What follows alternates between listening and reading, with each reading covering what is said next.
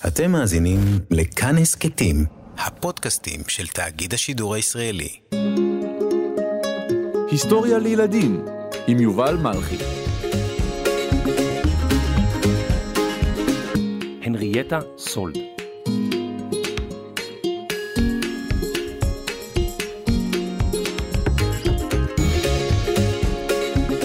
שלום ילדים, ברוכים הבאים להסכת היסטוריה לילדים. אני יובל מלכי. כולנו מכירים את יום האם, מציינים אותו בכל העולם בתאריכים שונים. כל מדינה קבעה לעצמה מתי יחול יום האם שלה. בישראל מציינים את היום הזה בלמד בשבט. מציינים את יום האם שעם השנים היה ליום המשפחה בלמד בשבט, מכיוון שזהו יום מותה של אישה שילדים רבים ראו בה אימא שלהם, אף שלא היו לה ילדים משלה. זהו סיפורה של אישה מיוחדת במינה, ושמה הנרייטה סולד. הנרייטה סולד נולדה בשנת 1860 בעיר בולטימור שבארצות הברית. זה היה לפני 160 שנה כמעט. אביה בנימין ואימה סופי היו יהודים דוברי גרמנית. הם היגרו, כלומר עברו להתגורר מיבשת אירופה לארצות הברית, שנה לפני שהנרייטה נולדה. אביה היה רב של קהילה יהודית חדשה בעיר שאליה עברו. הוריה לא תכננו להישאר זמן רב בארצות הברית, אך בנימין היה נאמן לקהילה, ולבסוף המשפחה השתקעה בבולטימור. הנרייטה נולדה בזמן מלחמת האזרחים בארצות הברית. המלחמה הזאת הייתה בין מדינות הצפון למדינות הדרום. מדינות הצפון רצו לבטל את העבדות במדינות החדשות שקמו, ואילו מדינות הדרום דרשו שמוסד העבדות ימשיך להתקיים בארצות הברית. מדינת מרילנד, שבה התגוררה המשפחה, הייתה על הגבול שבין הדרום לצפון. אביה של הנרייטה היה בעד הפסקת העבדות, ותמך במדינות הצפון במלחמה. כשהייתה הנרייטה בת ארבע, נרצח הנשיא אברהם לינקולן, בעת שצפה בהצגה בתיאטרון. הרוצח היה אדם שהתנגד לביטול העבדות. מסע ההלוויה של לינקולן עבר סמוך לביתם של הנרייטה והוריה. הנרייטה צפתה באביה וראתה את הדמעות שזלגו על פניו. הרב סולד האמין שכל בני האדם זכאים לחירות, ומותו של לינקולן היה לו רגע קשה במיוחד. הרגע הזה לא מש מזיכרונה של הנרייטה. הנרייטה הקטנה אהבה לבלות עם אביה. כשהייתה בת חמש, הוא לימד אותה לקרוא ולכתוב בעברית ובגרמנית, ואף קרא איתה פסוקים מן התורה וגם שירה גרמנית. באותם ימים למדו רוב הבנות בבית ספר יסודי בלבד. הן למדו בין השאר מוזיקה, לטינית וגם נימוסים והליכות. רובן עזבו את בית הספר בגיל צעיר כדי לעזור בעבודות הבית. לעומתן, המשיכה הנרייטה ללמוד בתיכון יוקרתי לבנות, וכשהייתה בת 17 כבר שימשה מורה, ועבדה כדי לעזור בפרנסת המשפחה. בד בבד, היא גם כתבה מאמרים שהתפרסמו בעיתונות היהודית. באותה תקופה לא הרשו לבנות ללמוד באוניברסיטאות.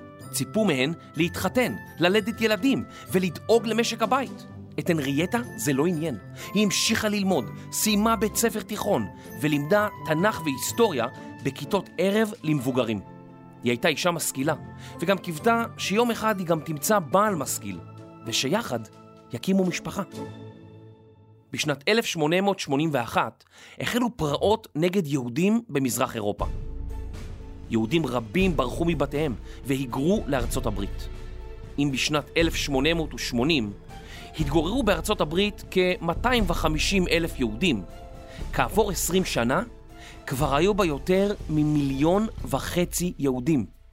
התושבים הוותיקים חששו מזרם המהגרים, ולעיתים התנהגו כלפיהם ברוע.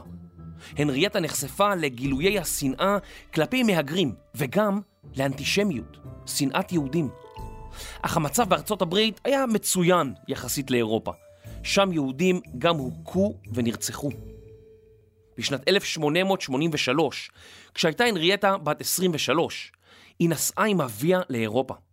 אז היא פגשה בפעם הראשונה את המשפחה המורחבת שלה והתרגשה עד מאוד. במהלך המסע ראתה הנריאטה את מצב היהודים במזרח אירופה ואת ההתנכלויות האלימות שסבלו מהן. כשחזרה לארצות הברית, החלה לחשוב על פתרון לבעיית היהודים במזרח אירופה. מה אפשר לעשות עם כל היהודים שמגיעים לכאן? מה, הם כולם יגיעו לניו יורק? במה הם יעבדו? זה גם לא, לא כל כך טוב, זה לא... אולי, אולי נקים להם איזה כפר, נקים כפר, לא כפר, איפה אני אקים כפר? אולי נקים עיר, עיר קטנה ליהודים, לא, מה נקים עיר, איפה, מי, ייתן עיר? אולי מדינה? אבל, אבל איפה אפשר להקים מדינה ליהודים? איפה? להנריאטה היה חבר ילדות בשם הארי פרידנוולד. ההורים שלה ושלו היו חברים, והיו נפגשים לעיתים קרובות. הנריאטה והארי התיידדו ושמרו על קשר במכתבים.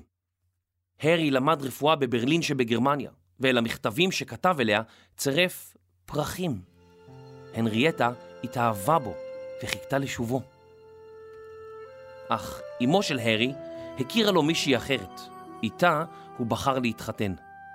ליבה של הנריאטה נשבר בקרבה. הנריאטה התאוששה והחליטה שהמהגרים החדשים שהגיעו לארצות הברית זקוקים לעזרה. כשהייתה בת 28, הקימה הנריאטה בית ספר ללימוד אנגלית בעבור המהגרים היהודים. עם הזמן, החל בית הספר לשמש את ילדי כלל המהגרים החדשים לארצות הברית. בית הספר הלך וצמח, ועד מהרה הועסקו בו עוד ועוד מורים. בהיותה בת 33, החליטה הנריאטה לעבור לעבודה אחרת. היא החלה לתרגם ולערוך כתבי עת יהודים וציוניים באגודה היהודית להוצאה לאור. היא מעולם לא זכתה להכרה על תרומתה הרבה לאגודה. התפקיד הרשמי שלה היה מזכירה. בקיץ 1902 הלך לעולמו אביה של הנריאטה, והיא הייתה שרויה בצער גדול. אמה סופי הציעה שהן יעברו יחד לניו יורק כדי שהנריאטה תגשים את חלומה ותמשיך בלימודיה. הנריאטה קיבלה את הצעתה בשמחה. או, אני, אני אסע ברכבת התחתית! לא, לא, זה נפתח רק בשנת 1904. או, אני, אני אבקר באמפייר סטייט בילדינג! לא, זה נפתח רק בשנת 1931. או, אז אולי סנטרל פארק? כן, זה כבר קיים. וה Brooklyn Bridge? קיים. יש! נוסעים לניו יורק, אה? הנריאטה בחרה ללמוד בבית מדרש קונסרבטיבי, מקום בו לומדים לימודי תורה ותפילה ועורכים בו דיונים רבים. חלק מהתלמידים בבית המדרש הופכים לרבנים. הנריאטה התחייבה שלא תהפוך לרב או לרבה, וכך התקבלה ללימודים. רבה היא הנקבה של רב, ואילו רבנית היא אשת רב.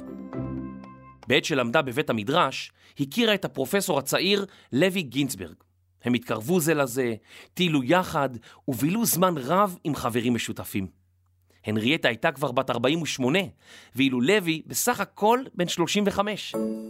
או, לוי, אתה כזה צעיר. או, הנריאטה, את כזאת צעירה. לא, אתה צעיר, אתה בן 35.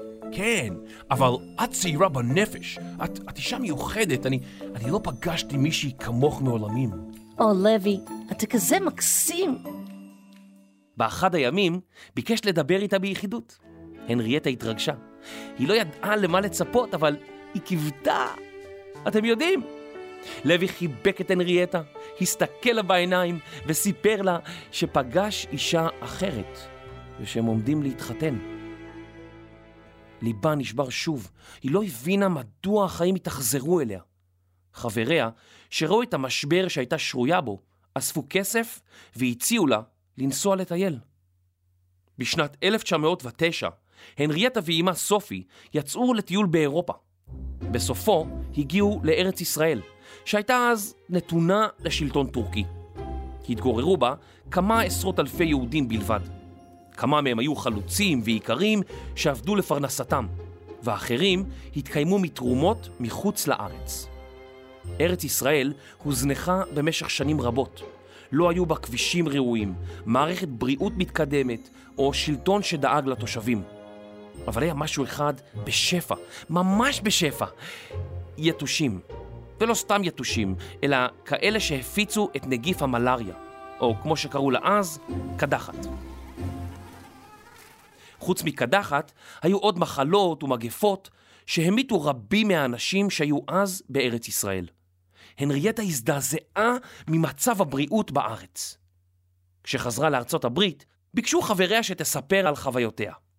היא סיפרה כך: היו שהזהירו אותי שלא לקיים את המסע לארץ ישראל. היו שאמרו, את תתאכזבי. היו שאמרו, כשתגיעי לציון, תחדלי להיות ציונית.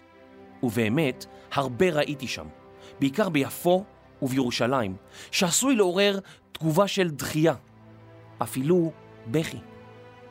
אבל זכיתי לראות גם את מפעלם של המתיישבים החדשים, החלוצים במושבות, בגליל ובשרון. נסענו בעגלה בדרכי הארץ, ראינו את הנופים מקרוב והתחככנו באנשים. ואני אומרת לכם שהאנשים האלה מילאו אותי אנרגיה. לא, לא חזרתי פחות ציונית ממה שיצאתי. להפך. נכון, היום אני יודעת שהציונות היא מטרה הרבה יותר קשה להגשמה מששיערתי לפני המסע הזה. אבל היום אני משוכנעת יותר מתמיד, או ציונות או לא כלום. או ציונות, או כליה של העם היהודי.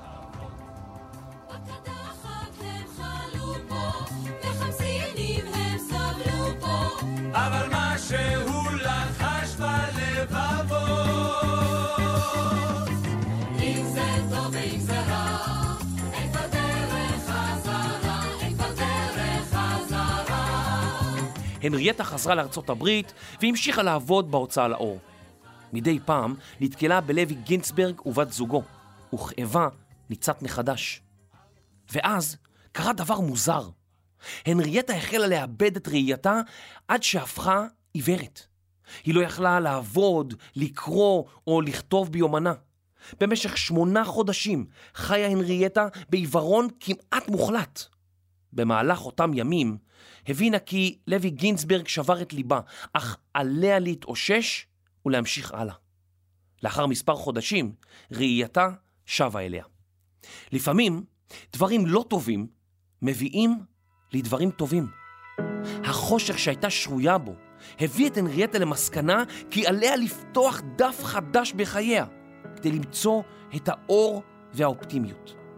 היא החליטה להקדיש את חייה לעזרה למתיישבים בארץ ישראל.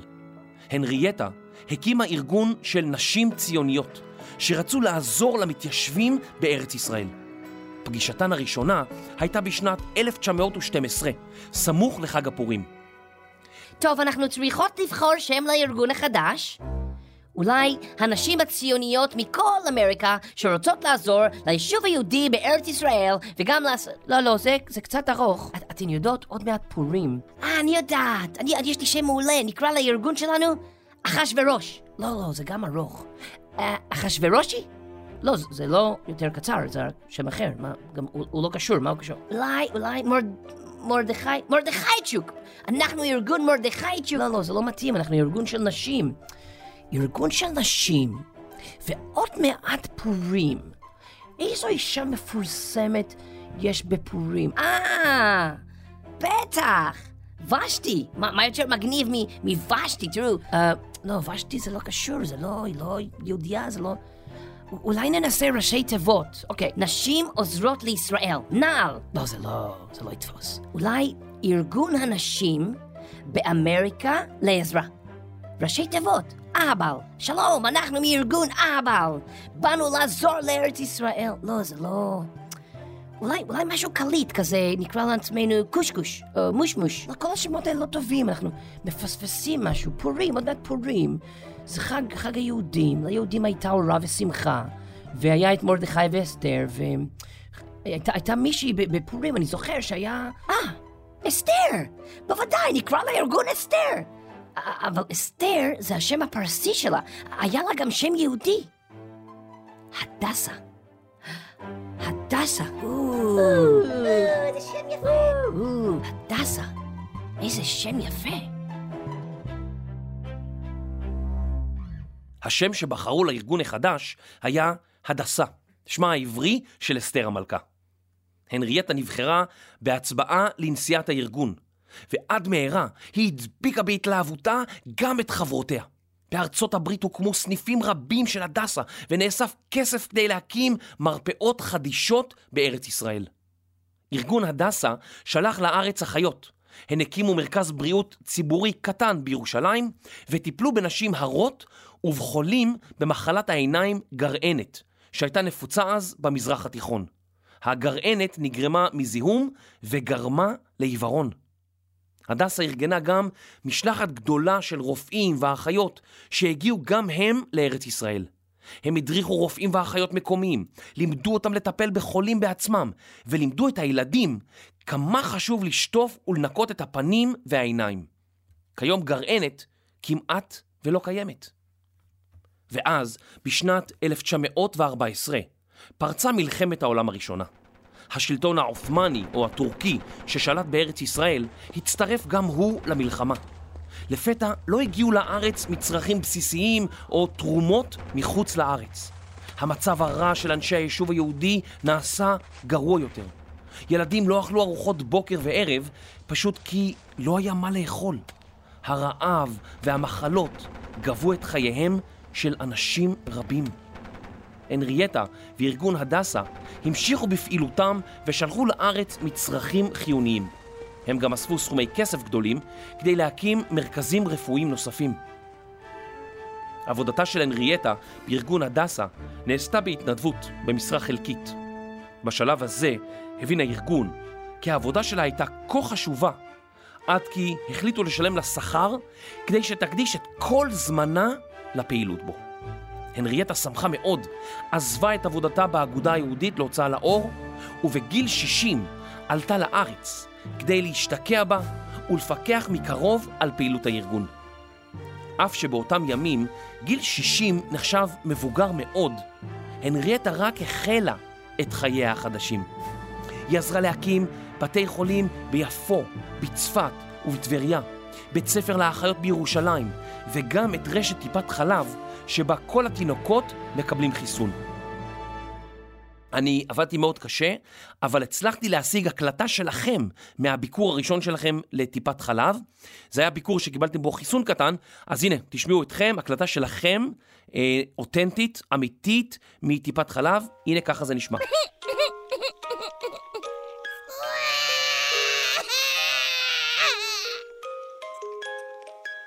ארגון נשות הדסה סיפק את שירותי הרפואה שלו לכל האוכלוסייה, הערבית והיהודית, באופן שווה. הנריאטה, כמו אביה, האמינה שיש לשפוט בני אדם על פי מעשיהם, ולא על פי הדת, הגזע או צבע העור שלהם. במהלך מלחמת העולם הראשונה כבשו הבריטים את ארץ ישראל. בין היהודים והערבים שהתגוררו בארץ החלו סכסוכים. הנריאטה רצתה לגשר על הפערים, ועזרה להקים את הארגון ברית שלום, שמטרתו ליצור חיבור בין האוכלוסייה הערבית ליהודית ולפתור או לפחות למתן את הסכסוך בין העמים. בשנות ה-20 קם בארץ ארגון בשם הוועד הלאומי. הוא היה כמו הממשלה בטרם קמה מדינת ישראל. הנריאטה סולד נבחרה לעמוד בראש המחלקה הסוציאלית של הוועד הלאומי. עבודה סוציאלית היא מקצוע המטפל בבעיות חברתיות, הוא מנסה לעזור לאנשים לצלוח תקופות קשות. בתחילת שנות ה-30 של המאה הקודמת עלו הנאצים לשלטון בגרמניה. הם החלו לחוקק חוקים נגד העם היהודי. יהודים רבים ביקשו לשלוח את ילדיהם לארץ ישראל, עד שהסכנה בגרמניה תחלוף. באותה תקופה פעלה בעולם ההסתדרות הציונית העולמית. גוף שפעל להקמת בית ליהודים בארץ ישראל. הוא סייע להביא יהודים לארץ וגם לקלוט אותם כאן, ולסייע להם להתיישב ולהסתגל. בשנת 1933 בחרה הנהלת ההסתדרות הציונית בהנריאטה סולד, בת ה-73, להיות אחראית לקליטת בני הנוער שנשלחו מאירופה לארץ ישראל. הנריאטה מילאה את התפקיד באהבה ובמסירות. היא פעלה להשיג לנערים ולנערות אישורי עלייה מהשלטונות הבריטים ולהכין אותם בחוץ לארץ לקליטה בארץ. היא גם עזרה בהליך גיוס הכספים ומציאת מקומות לינה ומגורים לנערים ולנערות. הנריאטה קיבלה את העולים באופן אישי, עזרה להם להתמודד עם קשיי הקליטה והשפה, והייתה אוזן קשבת לצעירים שהגיעו לבדם לארץ זרה. הנריאטה קבעה את עקרונות החינוך שלהם והשתדלה לבוא בעצמה לנמל ולקבל את פניהם של הצעירים והצעירות שירדו מן הספינות לאדמת הארץ. בתוכנית, שנקראה גם עליית הנוער, עלו ארצה כ-45 אלף בני נוער. בשנת 1936 עלתה לארץ בעליית הנוער גם סבתא שלי, סבתא שושנה. גם לאחר שבני הנוער נקלטו בארץ, הנריאטה המשיכה לדאוג להם ולהתכתב עמם. בזכות יחסה האישי אליהם, ראו בני הנוער העולים בהנריאטה סולד, אמא. באחד המכתבים כתבה לנער צעיר, אני רוצה לייעץ לך. נסה לחיות את חייך מיום ליום.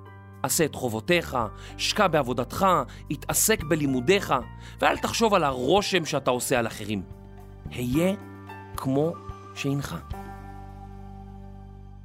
לימים כונתה הנריאטה סולד אם הילדים, או אם עליית הנוער. כשהייתה הנריאטה בת 75, היא קיבלה מראש עיריית ניו יורק את מפתח העיר, עיטור הכבוד הגבוה ביותר של העיר, על פועלה ועזרתה למהגרים שהגיעו לארצות הברית. בל' בשבט, תש"ה, 13 בפברואר 1945, הלכה לעולמה הנריאטה סולד. לפני מותה ביקשה שבהלווייתה לא ינסו הספדים. את הקדיש על קברה אמר בדמעות נער שעלה בעליית הנוער, ועל הסרטים בזרי הפרחים שהניחו ילדי עליית הנוער היה כתוב לאמנו היקרה שהצילתנו. כיום, בכניסה לבית החולים הדסה בהר הצופים, חקוק המשפט שהנריאטה סולד אמרה טרם בואה לארץ.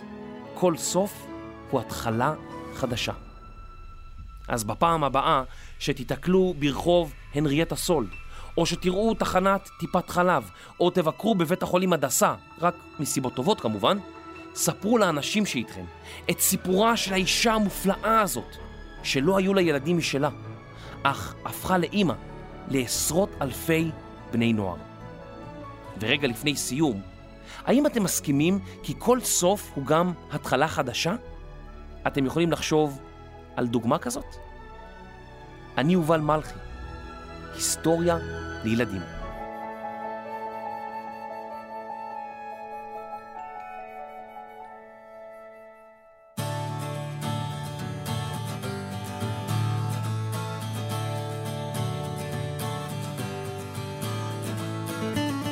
מחקר, כתיבה וטיפול בגרענת, קרן שרון. עריכה, קריינות וידיד של הנריאטה, יובל מלכי. עריכת לשון ואחיות רחמניות, דוקטור סמדר כהן וקרן בן שושן.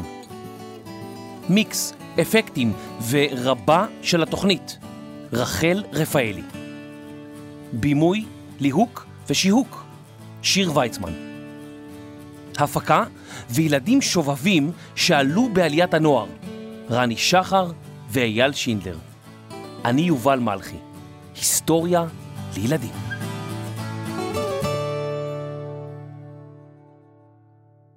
ילדים והורים יקרים, אם אתם אוהבים את ההסכת היסטוריה לילדים, נשמח שתעזרו לנו. דרגו אותנו בכל חנויות האפליקציות, ברשימת הפודקאסטים של אפל, בספוטיפיי ובכל מקום שאתם יכולים לדרג אותנו. רוצים לדבר איתנו? כנסו לקבוצת הטלגרם שלנו, היסטוריה לילדים. רשמו לנו מה חשבתם, העירו לנו הערות, שילחו לנו הצעות לפרקים, ותוכלו להתעדכן בפרקים חדשים ובאירועים קרובים. תודה רבה.